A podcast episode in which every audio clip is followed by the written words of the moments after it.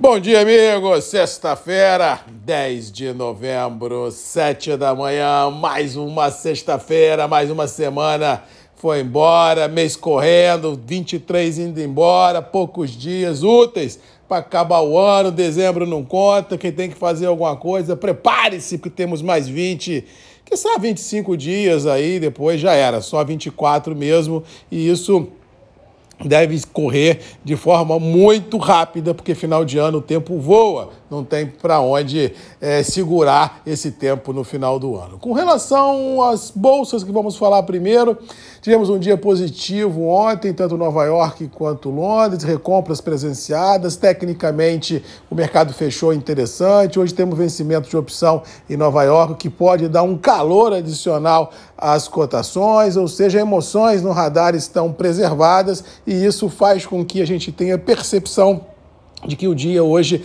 nos reservará ainda uma rodada animada de recompras nos terminais em função desse vencimento de opção. Depois o mercado pode realizar lucro, dar uma calmadinha aqui, outra colar, mas assim que a tendência, que o viés é interessante, eu não tenho dúvida. Eu sempre falo isso, que no mercado especulado como é o cafeeiro, volatilidade sempre acontece. Cai um pouquinho hoje, sobe um pouquinho amanhã. O que a gente tem que preservar e ter em mente nas nossas estratégias não é a volatilidade do dia, mas sim qual é a tendência que o mercado tem para a gente poder criar uma estratégia de venda ah, no mercado que nos alicerce financeiramente para enfrentar tempos bicudos, que com certeza chegam mais dia, menos dia. Com relação a clima, não precisa dizer, a ansiedade toma conta de tudo e todos, não só no café, mas no agro como um todo. As chuvas estão outra vez retornando ao sul do país, levando a região que já está literalmente alagada, atolada, mais chuva. Existe expectativa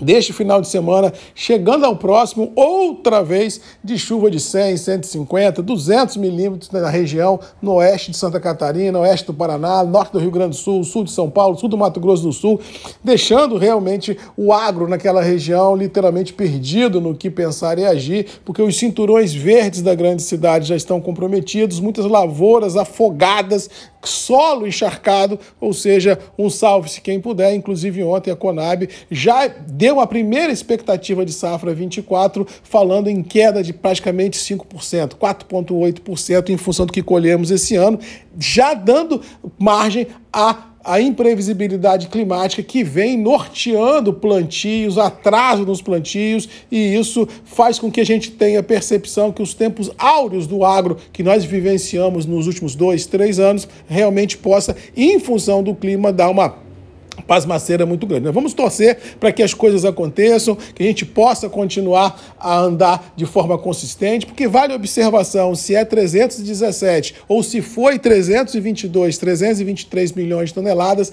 gente, é tonelada demais. O Brasil não tem estrada, não tem armazém, não tem logística, não tem capacidade de a, a aguentar uma, uma, aceleração tão grande como aguentou nos últimos anos. E a prova cabal foi o estresse logístico que nós tivemos nos grãos esse ano, que realmente faltou armazém, faltou caminhão, faltou estrada, faltou navio, faltou porto, faltou tudo. Ou seja, apesar dessa primeira expectativa menor de safra de grãos ano que vem ainda é uma mega produção mundial de grãos. No caso do café, temos uma sensação também de que as chuvas não estão a contento, que as altas temperaturas poderão ainda colocar muita é, pulga atrás da orelha do grande investidor.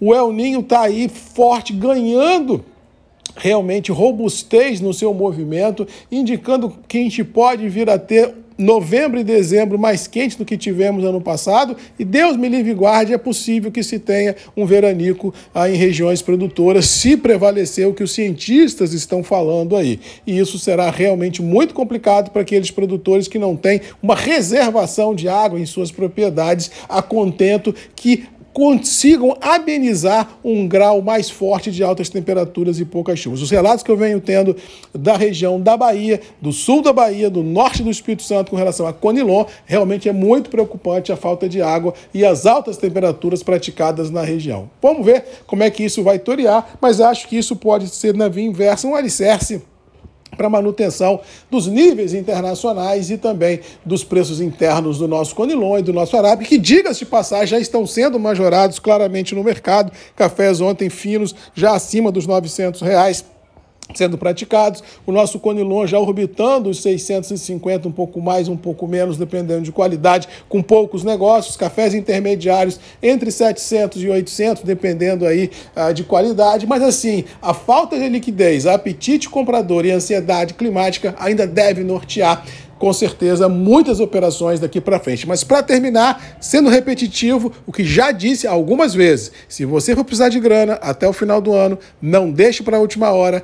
Mercado de café em dezembro dá aquela parada normal, bacia das almas estaciona e aí é um salve-se quem puder. Se organize, faça a sua atividade de forma preventiva, faça o que você tem que fazer para curtir o dezembro e o verão com tranquilidade financeira pelo menos não cair na velha máxima da Bacia das Almas do final do ano. No mais, boa sexta-feira a todos, fiquem com Deus, bom final de semana. Temos um encontro marcado na segunda, sempre comigo, sete da manhã, Marcos Magalhães, Voz do Café e você, aqui nos grupos e redes MM, ponto de encontro de todos nós. Beijo, um abraço e até segunda. Tchau!